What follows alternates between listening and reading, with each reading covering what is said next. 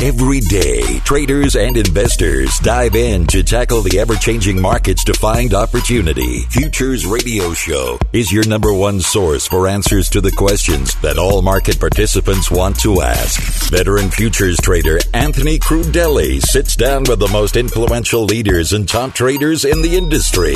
Now, here's your host, Anthony Crudele. What's up, everybody? Anthony Crudele here, and thank you for tuning in for this episode with Raghee Horner.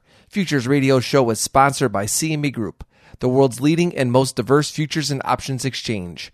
CME Group's markets help individuals and businesses around the world effectively manage risk.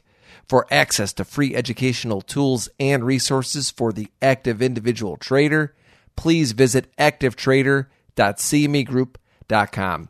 Remember, new shows are posted on Mondays and Thursdays, and you can subscribe to the show on iTunes, YouTube, Google Podcasts, Spotify, and Stitcher.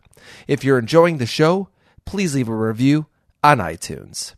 This show is also sponsored by Trading Technologies, FTSE Russell, and RJO Futures.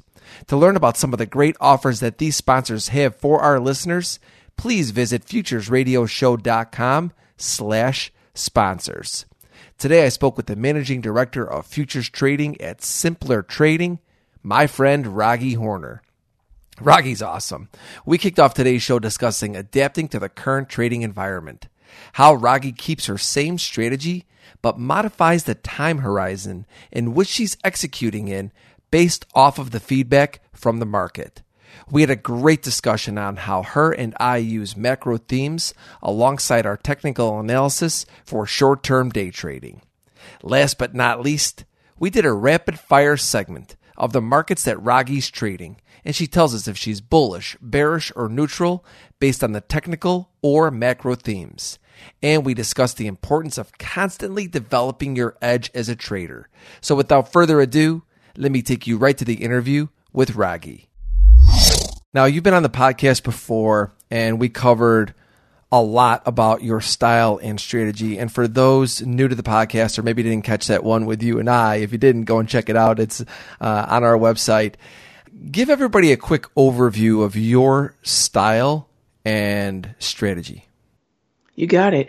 You know, it's interesting. You and I have spoke every year. This will be the third year in a row, and it's it's interesting to look back at that first podcast and where I was talking a lot about trending markets and how to identify trending markets and, and really being respectful of, of different sort of Dow theory, you know, making sure we know the difference between an uptrend and those transitions in the uptrend, like distribution and the tools that I use to do that. And then fast forward to you and I talking now, it's actually a perfect time because with everything that's going on, I've been shortening my time frame. I haven't been as committed to longer term. And more than ever, probably since I started trading, I'm kind of going back to looking at volume and time and volatility in a way that almost, well, it does. It supplants what I see on the charts. So a little less technical and a little bit more in terms of volume, volatility, and time. So it's a perfect, perfect time to talk with you.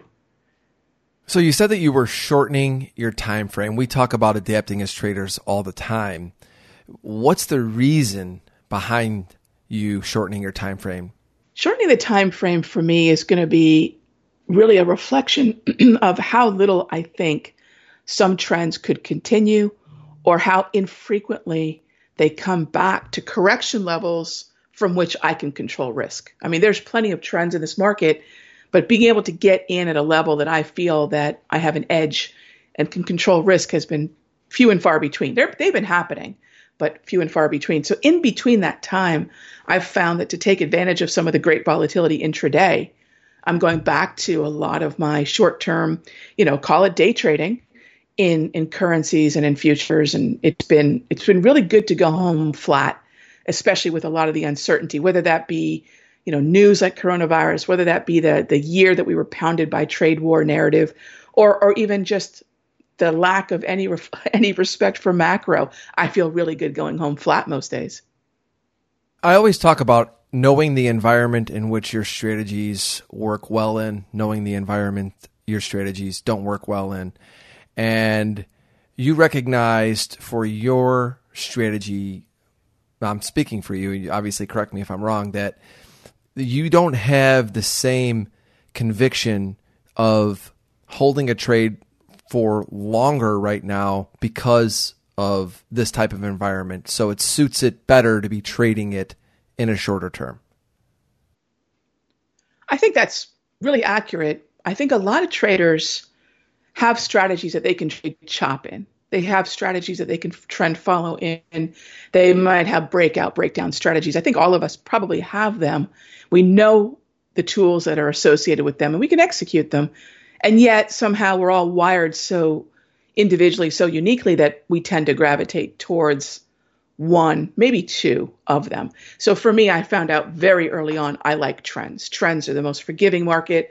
Uh, they give me the most margin for error. They're the most predictable if you want to look at them relatively speaking. So even when I'm looking at a one minute chart of the S&P, I'm still trend following, but I'm trend following individual one minute slices of psychology.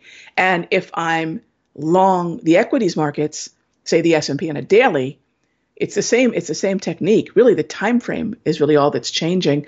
And of course, how much price movement I can anticipate and then also what my risk and reward is potentially going to be. I think that's such an important point. I mean, you're using the same strategy, but because you're noticing things that on the longer term stuff may not suit this environment, you take your time frame down, but you don't change your style and you don't change your strategy. You nailed it. You nailed it. That's exactly right. So I think a lot of folks think there's a day trading strategy. I think there's certain nuances to day trading. You know, time, volatility, the beginning of the market opening, um, the as the market winds down. You know, financial centers around the world. There are nuances that a one minute trader is going to notice that say a daily time frame or even a weekly time frame trader is not even going to notice it's not even going to ping on their their sonar if you will so you're exactly right. I think ultimately what we have to decide is what we're willing to risk. And in the most basic way, larger time frames do entail more risk, more reward too, but they entail more risk. And if I don't feel that the follow through is going to be there, I'll shorten the time frame and I'll look for smaller, more day trading oriented follow through. And again, that's the best way I know to hit a target while maintaining some kind of risk control. Yeah, because I think that too many traders have what, what a lot of us call on social media is strategy drift, right? This isn't working, so let me just go and do a, a whole new strategy. And you and I are very similar in this manner that I notice times where my 60 minute strategy, that's pretty much the longest I trade on is that time frame, is the best time frame to be trading on versus other times where I have to shrink it down and, and, trade, let's just say even a five minute time frame for my charts because that's better suited for that environment. And this is why you and I say a, a lot is you really need to know your strategy. You need to, to know the strengths and weaknesses of it because you need to become a better executor of your strategy. You can't just rely on that same strategy on the same time frame. I think uh, because markets are going to change, different environments, uh, and and you've been able to do that. So let's let's talk about what you are trading. Give us the rundown. You got it. So, kind of just to touch on your last point, which I love. I think the best analogy for that, and if, if traders are kind of having a difficult time maybe conceptualizing, well, that sounds good, Anthony and Raghee, but you guys have been at this for decades you know, this is my first year, third year, fifth year. I think almost everybody understands baseball. And I think everybody understands that each pitcher is going to present a different kind of pitch, different strengths. And we're the hit hitter in the in the analogy. You know, we're looking for our pitch coming from that pitcher. And if we don't see that pitch, there's not much for us to do.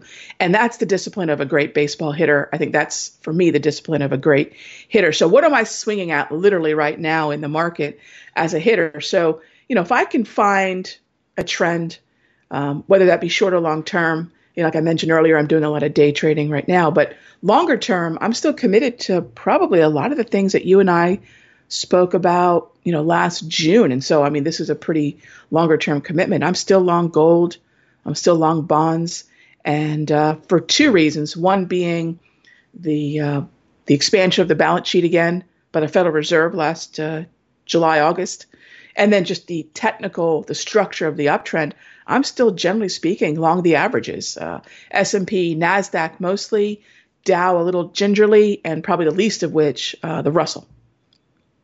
So you and I are also similar in that we look at macro themes, but we make our decisions, how we manage our risk is through technicals.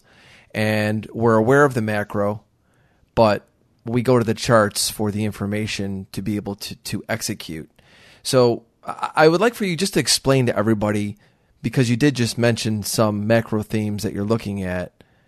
How do you approach using macro alongside with your technical, even though, like you said, you're shorting your time frame? Because I think a lot of people are like, well, if you're trading a shorter time frame, what do you need to know macro for? Oh, terrific, terrific question. I think that if we're day trading, is macro going to make its way into my analysis if I'm looking for a, a clearing range breakout or, or some sort of, you know, hourly price movement range exhaustion? You know, probably not.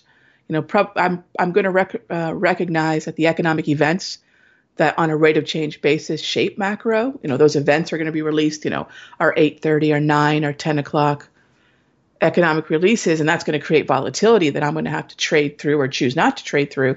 So, day trading wise, it will probably give me a directional bias. Like right now, I don't want to day trade to the short side. I'd rather pass on those days where my day trades trigger short and just wait for pretty much long day trades because that just from a probability standpoint since October for me has been working better. On the longer term time frames, we get out to dailies you know, it's it, it's so right what you say when we go take a macro theme or even a news theme or even a psychological theme and we go back to the charts. I think you and I go back to the charts for the same reason, which is the market can absolutely choose to ignore a macro theme. I mean, we've been ignoring a slowdown in the ISM below 50 for for months now. We've been you know, we've been ignoring earnings on a rate of change basis, slowing down now for probably at least 3 quarters. Uh, we've been ignoring the GDP getting down to the you know single digit, you know number one or le- I mean one percent or less. So so number one, we're ignoring macro. I think the overall psychology of the market is yeah everything's awful, but the Fed's going to save us, and we kind of can point our finger back to it with the expansion of the balance sheet in July and August. So that's not a buy trigger for me, but it definitely gives me a buy environment. So a few things I want to talk about here is for me, the macro on the shorter term, why I like it is because why I follow it and, and read a lot about it is because my worst days are trend days, right? A, a day where the market just keeps going up and it goes through every resistance level or a day where it keeps going down and it goes through every support level. I trade both sides of the market a lot. Not as much anymore, but my reasoning why I started reading macro and learning more about it was because I noticed that those trend days were the days where the macro themes coincided with the technicals. And I wasn't aware, not that I really wasn't aware of the macro theme happening that day. I mean, obviously there was a headline or a data point or something, but I would be stepping in front of that at my support or my resistance just because there was something on the chart telling me that. And going back to what you said, is exactly the way I, I, I, approach it now because I started getting more involved in the macro is really just determining a side that I'll either trade more aggressive on or a side of the market that I may not trade on at all. And really that's prior to this call, you and I were talking about, you know, just things in general, just chatting. And I said, really my best trades this year are the ones that I've stayed away from because I know better, right? I see what's going on and I'm going, you know what? Uh, I have these macro themes that are going on. I'm looking at the technicals, going, you know what? I'm just going to stay away from this. Mm-hmm.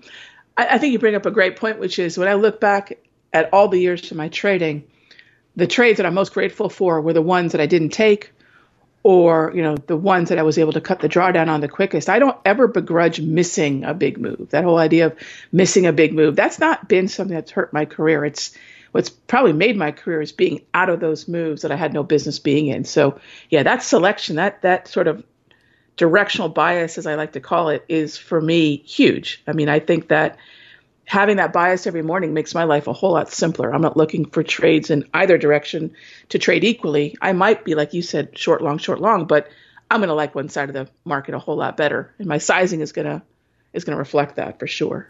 Oh yeah, you, you just nailed it. Is exactly what I was going to follow up and say. Is that really it helps me determine my position sizing, right?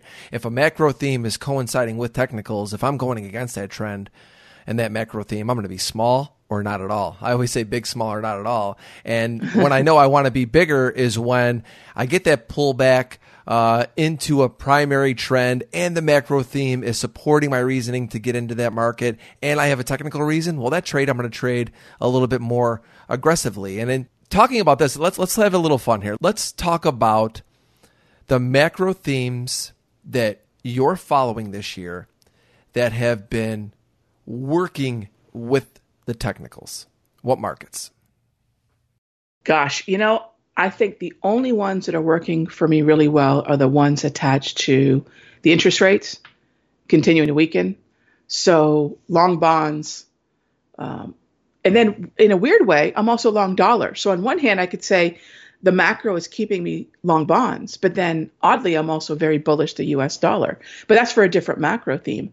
Uh, that's for just the, the immense amounts of global debt that's denominated in U.S. dollars, and that we're nowhere near, even though we're printing like crazy, we're nowhere near satisfying that demand for dollars. So separate macro, but keeps me bullish the greenback.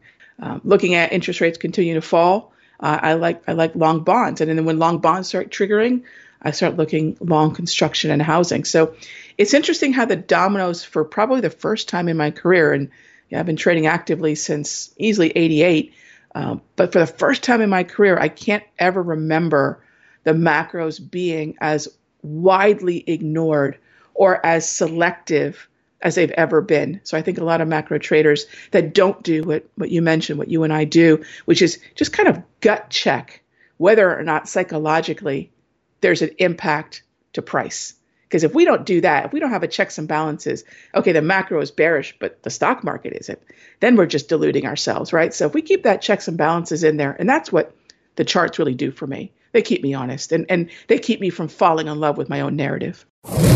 Hey, everybody, a quick pause here to talk about FTSE Russell. They are a leading global provider of benchmarks, analytics, and data solutions. The Russell 2000 Index is a key benchmark for small cap U.S. stocks. Be sure to check out the E Mini Russell 2000 Index Futures Contract, symbol RTY. For more information on FTSE Russell and their products, please visit FTSERussell.com. Yeah, I mean, I actually did an interview with Danielle DiMartino Booth not too long ago, and it was called The Macro Impact. And going back to what you were just talking about, with basically lower for longer, right, on the rates. So you're looking at uh, the bond market as an opportunity to get long. So you're waiting for uh, you know dips or however it is that you're you're trading that. Uh, and what you talked about with the debt and long the dollar, I think people overcomplicate this, right? I, think that they they they read all of these different macro headlines and you can get so overwhelmed by all of the headlines and the tweets and all these things. It's it's just a theme, right, Raghee? I mean, it, it, you're not getting so in depth with these macro themes to where you know you're reading pages upon pages to, to come to this outcome. It's just it's an overall theme, and then you trade it. Exactly, and sometimes the theme is not in sync with price. You know, I think if we were to, if you and I were to go through data point by data point, again, on a rate of change basis, not levels, but, you know, not whether or not it missed the forecast, but rather what's it been doing for the past eight quarters, what's it been doing for the past 12 months, that kind of thing. There's very little to like about the economy right now. And yet, the one very, very obvious part of this narrative is on one hand, there's a lot of optimism around the trade war. We've seen that since October of 2019. And the Federal Reserve's been expanding that balance sheet since July, August. And you know, I think Stan Druckenmiller said it. Don't don't worry about all those other breakdowns. Just watch what the central banks are doing. And you know, another reason that I'm long dollar, for example, relatedly, is there's no way Christine Lagarde and the ECB can start hiking rates in Europe. And since the dollar and the euro have a negative or inverse correlated relationship, any bearish US dollar narrative has got to be accompanied by a bullish euro. And I think a lot of people would say, long euro? No way. But then that means that you have to be long dollar. So uh, to your point, I, I, I think it's so important to, to cross check it. And I don't know that there's ever been a time where widely the macro has been so so ignored. But Danielle DiMartino, wow, she is yeah, she's amazing. I'm a huge, huge fan. That was a great podcast, by the way. Yeah, I mean, I just wanted to approach it with her and to say, what are you seeing that's actually having an impact because a lot of really good macro people like her, like Raoul Pal, like a lot of guys out there, they are early, right? And and they're early because they could see these things happening, and the market maybe isn't recognize them rec- recognizing these things that they're talking about, and it may take years, really, uh, for some of these things to to come into play. And for traders, for us, the impacts are what matter most. So that's why the next thing I want to talk about is let's look at a macro theme that you're looking at right now that is contradicting to your technicals. Oh gosh, we could probably have a whole podcast on that because it's almost everything, you know. So so there's no. I look at uh, revenue. I take a look at forward guidance. I take a look at earnings, and I can't even believe that when I look at a chart of the S and P or the Nasdaq, you know, I you know we were talking before we we were doing the podcast here about Boeing not selling a plane for six months, and Apple is likely you know going to miss their their next revenue forecast and yet the market just doesn't care.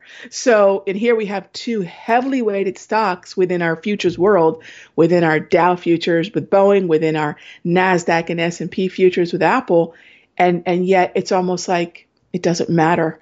And and right now it just really doesn't matter. So, I think almost everything, frighteningly enough, is being ignored because the largest macro factor is what is a central bank doing? What are central banks across the world doing? And and that's always been for me going back to Stan Druckenmiller, uh, doing something that you know that Danielle DiMartino does so well, which is read the tea leaves of what these central bankers are doing because almost everything else right now can just sit on the bench. It's just it's not going to help us at the moment.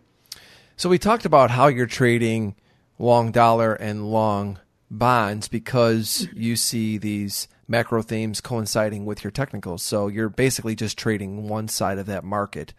Mm-hmm. Um, but the themes that are contradicting, you talked about, like in the stock market, uh, how are you trading those markets? At the end of the day, and it's such sort of fortune cookie advice, but I think you're going to appreciate this, and I think the listeners will too, because we know this to be true.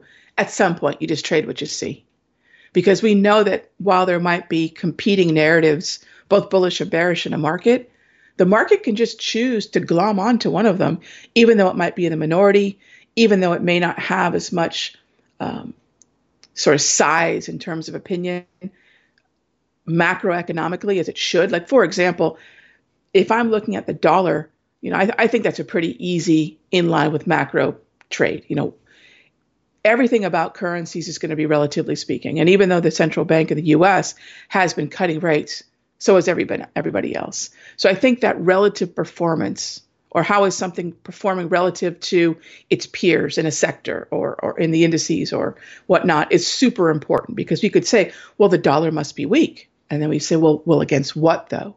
You know, what should the dollar be weaker against? And if we can't find something the dollar then becomes the strongest just from a relative performance standpoint. So dollar's a pretty easy one.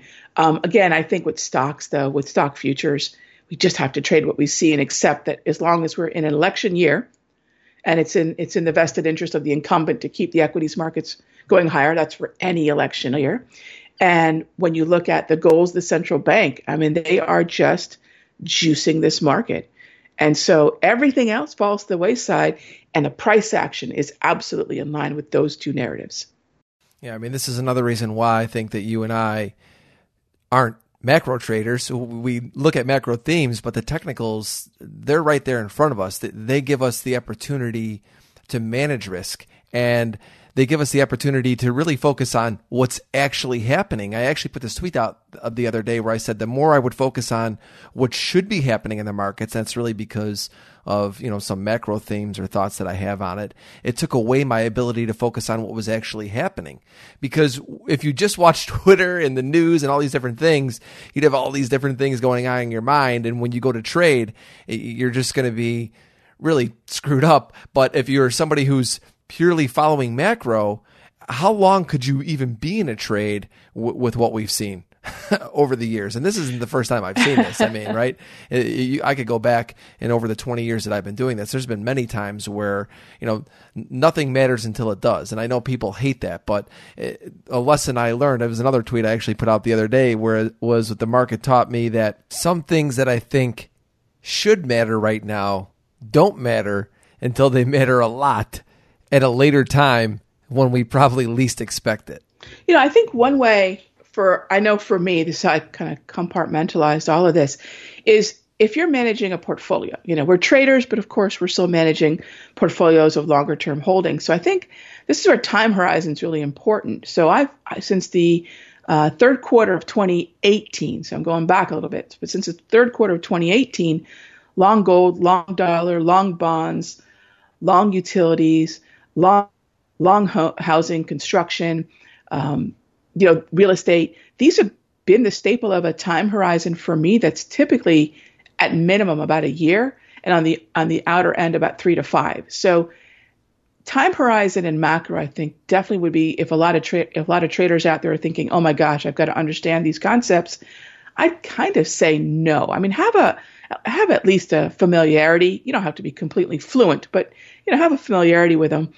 But if you're looking at managing a portfolio, I think that's when for me that longer term narrative coupled with a longer term time frame and a longer term time horizon isn't it's no longer a choice. But if I'm trading a 1 minute chart, I can almost put blinders on and just, you know, take a look at that 1 minute price action. I start wandering into a daily time frame where my time horizon might be 3 to 6 months. I, I can't be as ignorant of the macro that might be affecting the market. But if I'm looking at a setup that might be maybe three weeks, I think I can be a lot more immune to it. So I think the commitment level of how long you think you're going to be in the position and the length of the time frame that you're trading probably does have a pretty strong parallel type relationship. So for traders on a one minute, I wouldn't say don't lose sleep. I would say don't lose sleep over it. You know, have a, as you said, be familiar, but then sort of get amnesia about it and just perhaps pick a side, like I have with the long side of the the futures on on the stock side, you know. Yeah. So that's that to me, I think, makes it easier for people to make it a little bit more bite size and and hopefully less intimidating. Hey everybody, I want to take a quick pause and talk about RJO Futures. They are a long-standing brokerage firm with personal broker relationships to learn, discuss, and trade the futures markets. To learn more about RJO Futures, please visit rjofutures.com. Yeah, I mean, it just comes down to if I have multiple confirmations on the technicals and they're just ignoring the macro themes, well, guess what? Position sizing, right? Maybe I'm not all in. Maybe I'm taking my size down a little bit, you know, and I'm just executing with what I have in front of me, the information in front of me, uh, and I mm-hmm. and just aware of when all of a sudden these macro themes start to take place to maybe not get in front of that steam train right away if all of a sudden everything starts to happen at once. Because that's why I was talking about that tweet was that it's like nothing matters and then all of a sudden everything matters all at once. And then it could be and then the market becomes really sensitive to things to where just uh, maybe even a day ago it didn't even care about and that's when a lot of times i think that traders just get really blown up because they're like well it didn't matter yesterday and here's support and now all of a sudden i'm going to step in and buy well I've done that so many times in the past where I'm, I'm always, I'd rather be late when all of a sudden I see these macro themes. It goes back to really my worst days were days where the market just went straight down or straight up is because all of a sudden everything started happening all at once. You know, I think that when the market is selling off, we know that whether that be on the internet, whether that be on television, the market's just going to discuss all, all the negatives in the market. They're never going to say, you know, this might actually be a buying opportunity on a pullback, as we've seen in October with every single big daily price movement range sell off, you know, in say the ES, the NQ, etc. So whatever the mood is, that, that the conversation is going to reflect that mood, and it just feeds on itself, right? To your point. But this there's also another thing that I've been doing a lot more as of late, especially on my shorter term time frames, and that's been looking at historical volatility intraday. And so when I'm trying to find some clarity in that mood of the market, it's amazing how often the mood of the market shifts. And you would think it'd just be the opposite, but it's amazing how often the mood of the market shifts after a particularly dramatic day where it's almost like the market gets lets it get out of its system, whether that be a big rally, whether that be a big sell-off, and then we almost exhaust it. And then the, and then the, just the opposite occurs. And I think that's you know if you take a look at the S&P, you know, for the listeners out there, if they take a look at the S&P on on a big sell-off day And you know, I'm thinking about some of the ones that happened um, at the end of January. Uh, I'm thinking specifically uh, the the sell off that we saw. Uh, what day was that? I'm trying to remember what we saw, but where we just completely sold off. The market thought this was the end, and then we, we've been rallying ever since. And I think that was the very end of January. Yeah, it was the 31st. Yeah, it was the last day of the month, and that's why even on this, uh, prior to you and I talking on the podcast today, we were talking about how, I was saying how February to me, the first few days of the month were just surprising to me. You know, I was looking at it going, okay, you probably can sell these rallies here a little bit. And they were just steamrolling through resistance. And I'm going, all right. I guess the market doesn't care. I mean, it is what it is, right? It, you can't force your thoughts on it. And, and that's why we look at technicals because if I didn't have it, I remember I had a, a big level that I look at on my daily at 32.75. I'm like, if it starts getting above it, I really just can't be short. And it just after at the end of the month, it just got through it so quickly. I'm like, man, okay. And, you know, and, and really just, it didn't get me into any good trades, but it sure did keep me away from getting run over. I can tell you that much. Yeah, and I think this kind of goes back to our very first conversation those those couple years back, where you know you go back to Charles Dow and you go back to Dow theory and you go back to the fact that if you were to rewind the charts to that time between, say, end of July to beginning of October, where I think most Dow practitioners would tell you, yeah, that was a distribution market on the daily time frame of the S&P of the ES.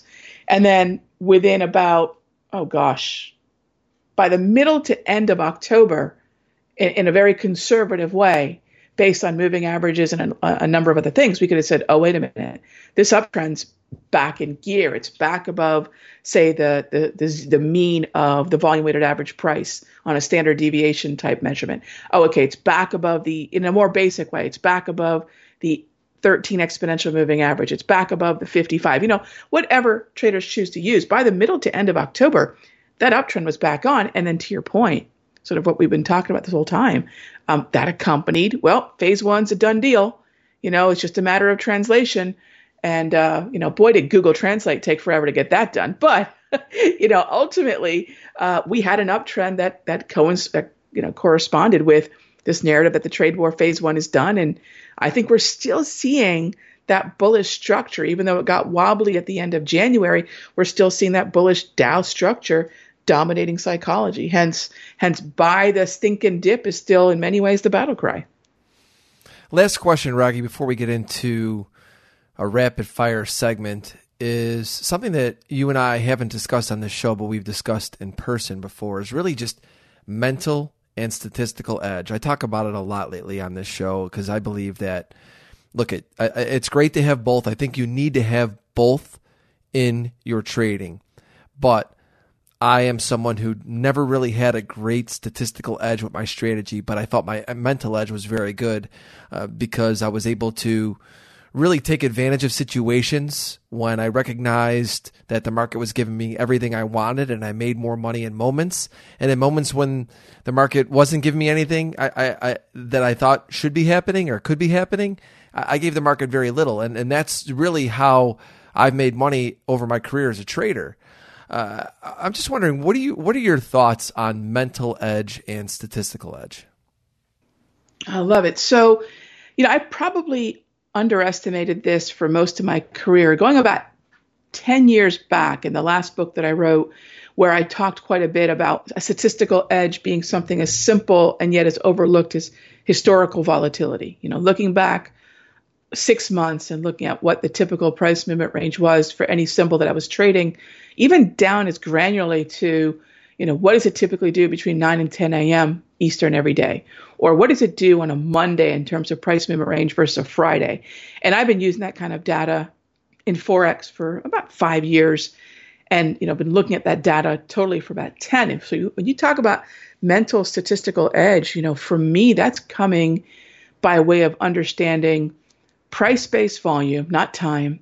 That's understanding historical volatility to project where it's very likely support and resistance can be. And that actually, in many ways, can exist apart from traditional technical analysis. So I've been the last few years, even kind of subconsciously, sort of moving away from, as I sometimes joke, the squiggles and and looking at something as a pit trader would I, I think you know a lot of pit traders would resonate with this. How many folks are interested at a particular price? Not whether or not it was a high or a low for the day but how many folks committed to a certain price that sometimes as you know is completely invisible or ignored on a typical price chart. So that statistical edge having that data now for me i feel like i'm seeing things that most traders aren't seeing looking at charts in a more technically um, traditional way. And, and for me, that's kind of where, like I said, this is such an interesting time. You and I are speaking. That's for me where I'm where I'm heading, and I I guess I have been subconsciously for years, and I'm just more consciously committing to the fact that a certain exponential moving average may not be the answer, but a volume weighted average price, again, looking at price and volume, not price and time, has been really a confidence booster for me. Yeah, I think Tom Dante said it best on Twitter. If you're not working on your edge, somebody else is.